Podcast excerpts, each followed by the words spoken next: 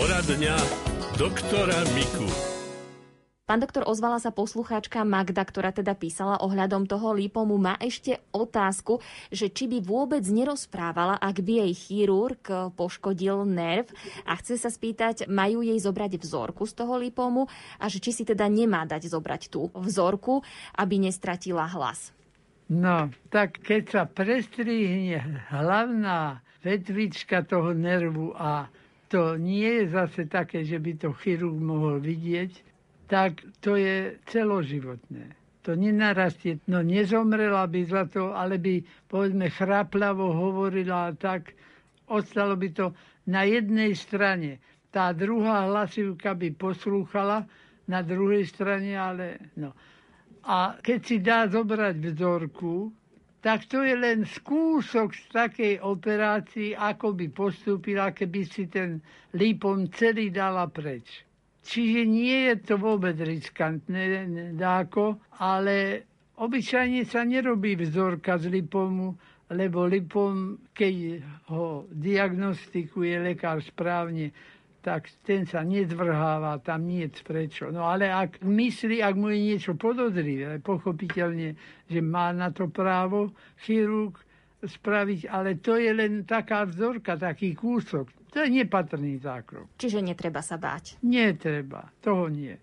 Posluchačka Miroslava sa pýta na liečbu bradavíc na chodidlách. Jej 14-ročná dcéra sa s nimi trápi už 8 rokov. Bola niekoľkokrát na vypaľovaní dusíkom, potierajú tie bradavice vodičkou, ale nič nepomáha. No, a píše aj, že jej zmrazovali Áno, vypaľovali dusíkom, tak napísala pani poslucháčka. Aha, áno, vypaľovali, zmrazovali. Dobre, tak nemáme na to nejakú metódu, že by sa povedzme dal taký liek a bradavice by zrazu zmizli. Oni síce sú vírusového pôvodu, to je pravda, ale ten vírus je v tele celý život. Takže je otázne, či by sme ho vôbec mohli zničiť ten vírus a tie lieky sú dosť ťažké.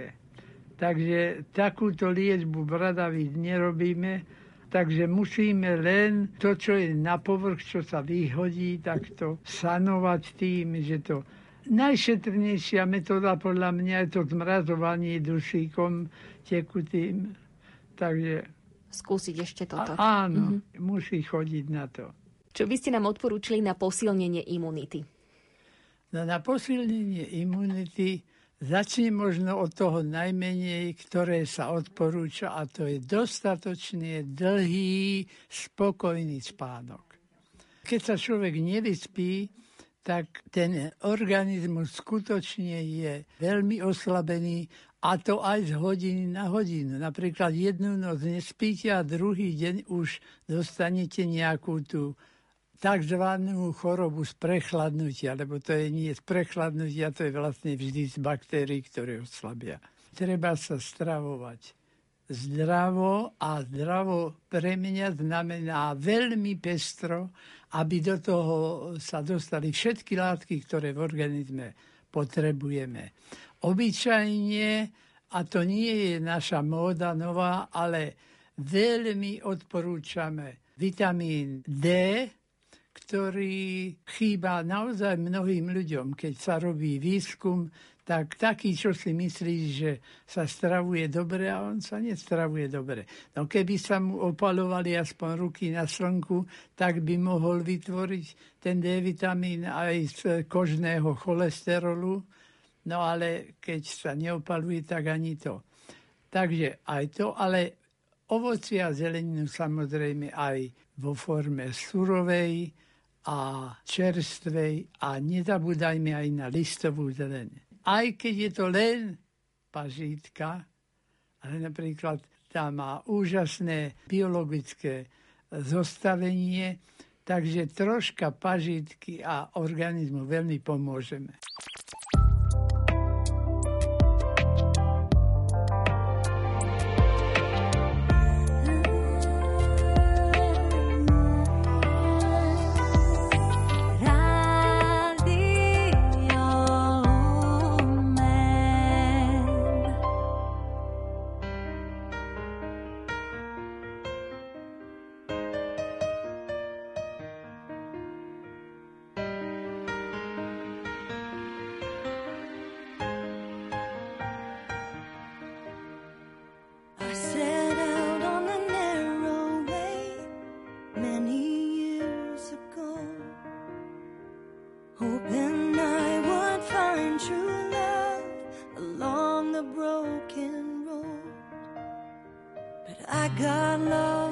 Time or two.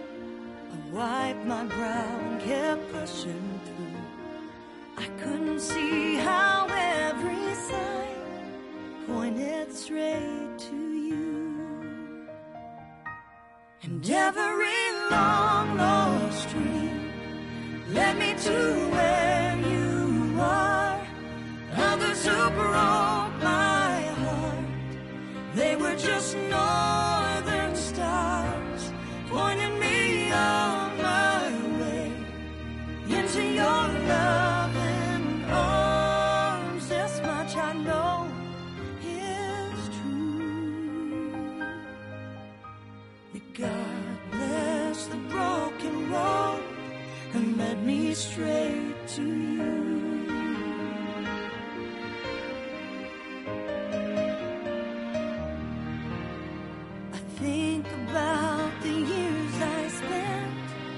just passing through.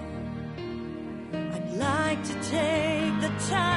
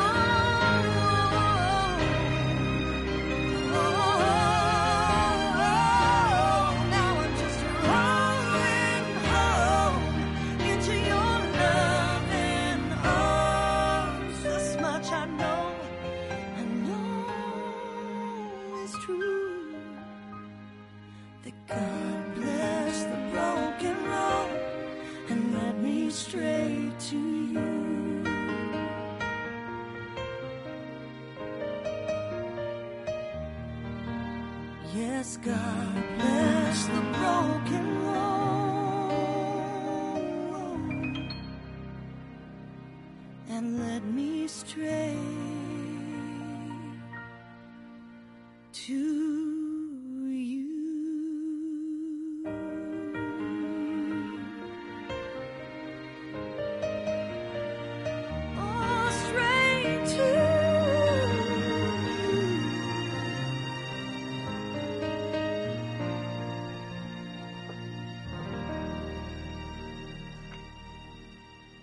Naladené máte rádio Lumen, počúvate poradňu praktického lekára Karola Miku. Ako sme avizovali dopredu, venovať sa budeme aj problémom s očami. Poradňa doktora Miku. Na linke by sme v tejto chvíli mali mať už aj našu poslucháčku. Prajem pekný deň. Dobrý deň, pán doktor. Dobrý deň, nech sa vám Ja by páči. som sa vás poprosila o takú radu alebo také vysvetlenie. Ja mám vnútorný očný tlak, alebo ako sa to volá, pozadie. Áno. Nebola som u očného už 8 rokov, naposledy kvôli dioptriám silnejším. A teraz som mala už v novembri taký šedý zákal sa mi robil. No, ja som videla tak miesto a pani doktorka, ktoré patrí močnej, mi povedala v novembri, decembri, teraz nechoďte, šedý zákal není nebezpečný, takže ako aby som neskôr prišla, tak februári ma objednala, tak som išla. A ako to už bolo aj predoperačné vyšetrenie na ten šedý zákal, ale ona mi našla tento vnútroočný tlak Áno. vyšší. No a dala mi také lieky na to. Ja som ich užívala a medzi tým už som išla na tú operáciu. Čiže som mala také pomiešané lieky na ten šedý zákal, potom na ten vnútroočný tlak. Áno. Tak neviem, či z toho, ale mne sa vám zvýšil ten tlak krvi, takže som do 200 mala, na 100 skoro. No. tak strašne to vplýva. To by som chcela vedieť. No akože tak očný na tlak a krvný tlak, Áno. na krvný tlak to prakticky by nemalo mať žiadny vplyv. Len ak ste užívali niečo napríklad s takým atropínom, tak mohli ste si zvýšiť ten vnútroočný tlak.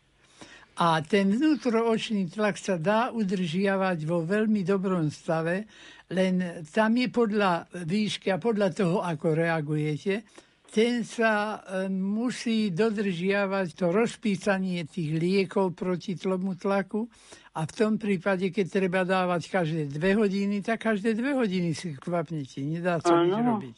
No ale No. ja som brala tam aj všelijaké lieky pri tej Áno, operácii. to mohlo ovplyvniť ten očný tlak, mohli tieto veci ovplyvniť. Ale chcem dokončiť, preto je to dôležité liečiť ten vnútročný tlak, že pri ňom, keď si to neustriehnete, respektíve ten očný lekár vám to neustriehne, tak môže vzniknúť porucha a zničenie očného pozadia. A to je už potom tak cesta do sleputy, viete? Takže, ale keď dodržiavate tú pravidelnosť a kvapkáte si, tak sa nič nestane.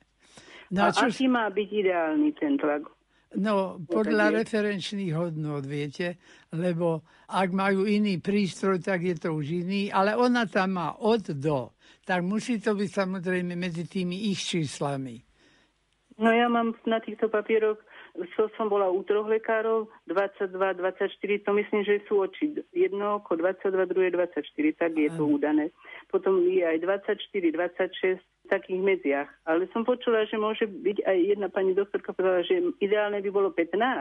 Je to možné? No, hovorím, je to podľa tých referenčných hodnot, takže my sa orientujeme vždy toho, k ktorom laboratóriu a oni nám dajú potom už hotové jednotky. Ale na krvný tlak, no to musíte brať lieky zase. Áno, A to beriem, si- ale práve, že sa mi zvýšili, musím si zvýšiť aj dávku toho lieku. No to samozrejme. Takže to neovplyvňuje očný tlak a krvný Nie, tlak. nie, je- to buďte spokojná. Ale ovplyvnite si ten tlak, napríklad ak budete pridávať sol, kuchynskú sol No obyčajnú. to ja držím takú No. Menej solím, no. Nemá to byť úplne bez soli, ale tak by som povedal, ako solíme malým deťom, viete? To, čo treba, ani uchop viac. Lebo to zvyšuje ten krvný tlak. V tomto prípade nie ten očný tlak. Aj dnešnú poradňu doktora Karola Miku ste počúvali na vlnách Rádia Lumen zo záznamu. Vrátili sme sa k niektorým praktickým radám, ktoré sme si chceli pripomenúť. V týchto nahrávkach sa s praktickým lekárom Karolom Mikom rozprávala redaktorka Jana Ondrejková.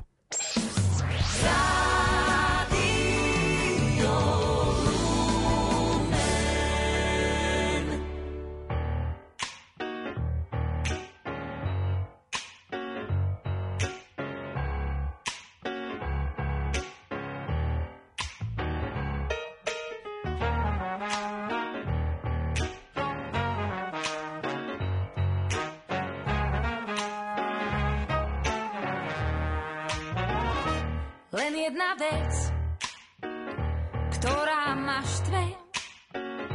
Prečo v pravdách toľko žije? Len jeden krok a potom ďalšie. Pre nový vzduch zmyslom dážde. Chcem, aby moje srdce išlo tam, kde sa má ísť.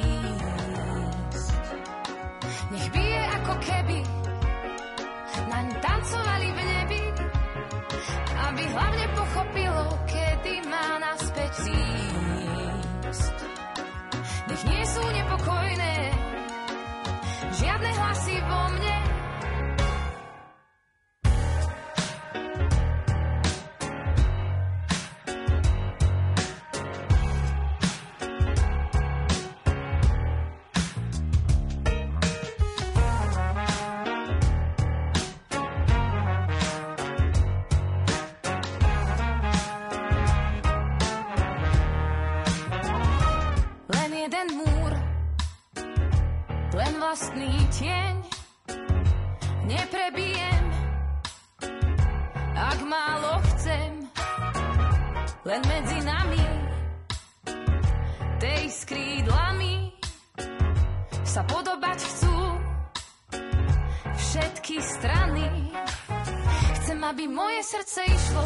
tam,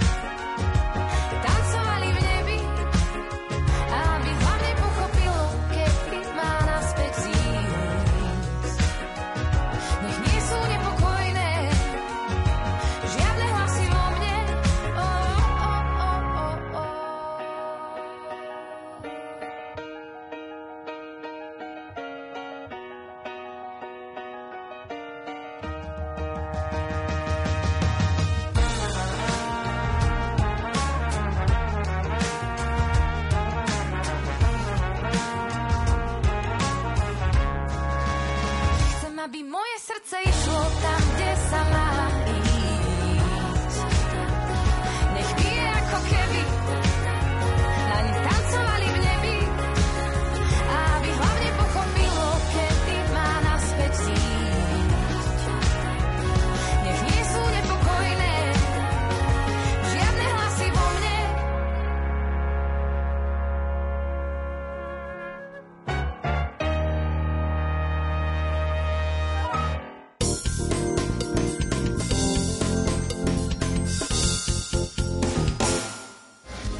najbližšej relácii Lupa vám predstavíme strednú odbornú školu svätého Jozefa Robotníka v Žiline, ktorá je podľa bývalého riaditeľa Igora Pecha jediná daného druhu na Slovensku. odborných škôl, remeselníckých škôl. Myslím si, že sú na Slovensku e, reholov zriadené len dve a tých cirkevných celkovo remeselníckých škôl myslím si, že sa dajú spočítať na prstoch jednej ruky. Zdá sa mi, že je to pre nás taká výzva, že aj Dom Bosko mal takú zreničku oka na tú robotníckú mládež, že sú to väčšinou chlapci, ktorí smerujú do manželstva a myslím, že aj v tomto smere ich tak pozbudzujeme, že aby raz boli možno taký správny chlap na správnom mieste. Že nestačí nám, aby bol dobrý odborník, ak nebude dobrý človek a dobrý kresťan. Viac sa dozviete už dnes o 20. hodine v relácii Lupa. Myšlienky svätého Pátra Pia, súťaž o gospelový CD balíček, rozhovor so Slavom Gibartým zo skupiny Hrdza, no najmä aktuálne súťažné vydanie 15 piesní z kresťanskej tvorby slovenských hudobníkov v súvislostiach. To vám radi prinesieme vo štvrtok po 21. v relácii všetkým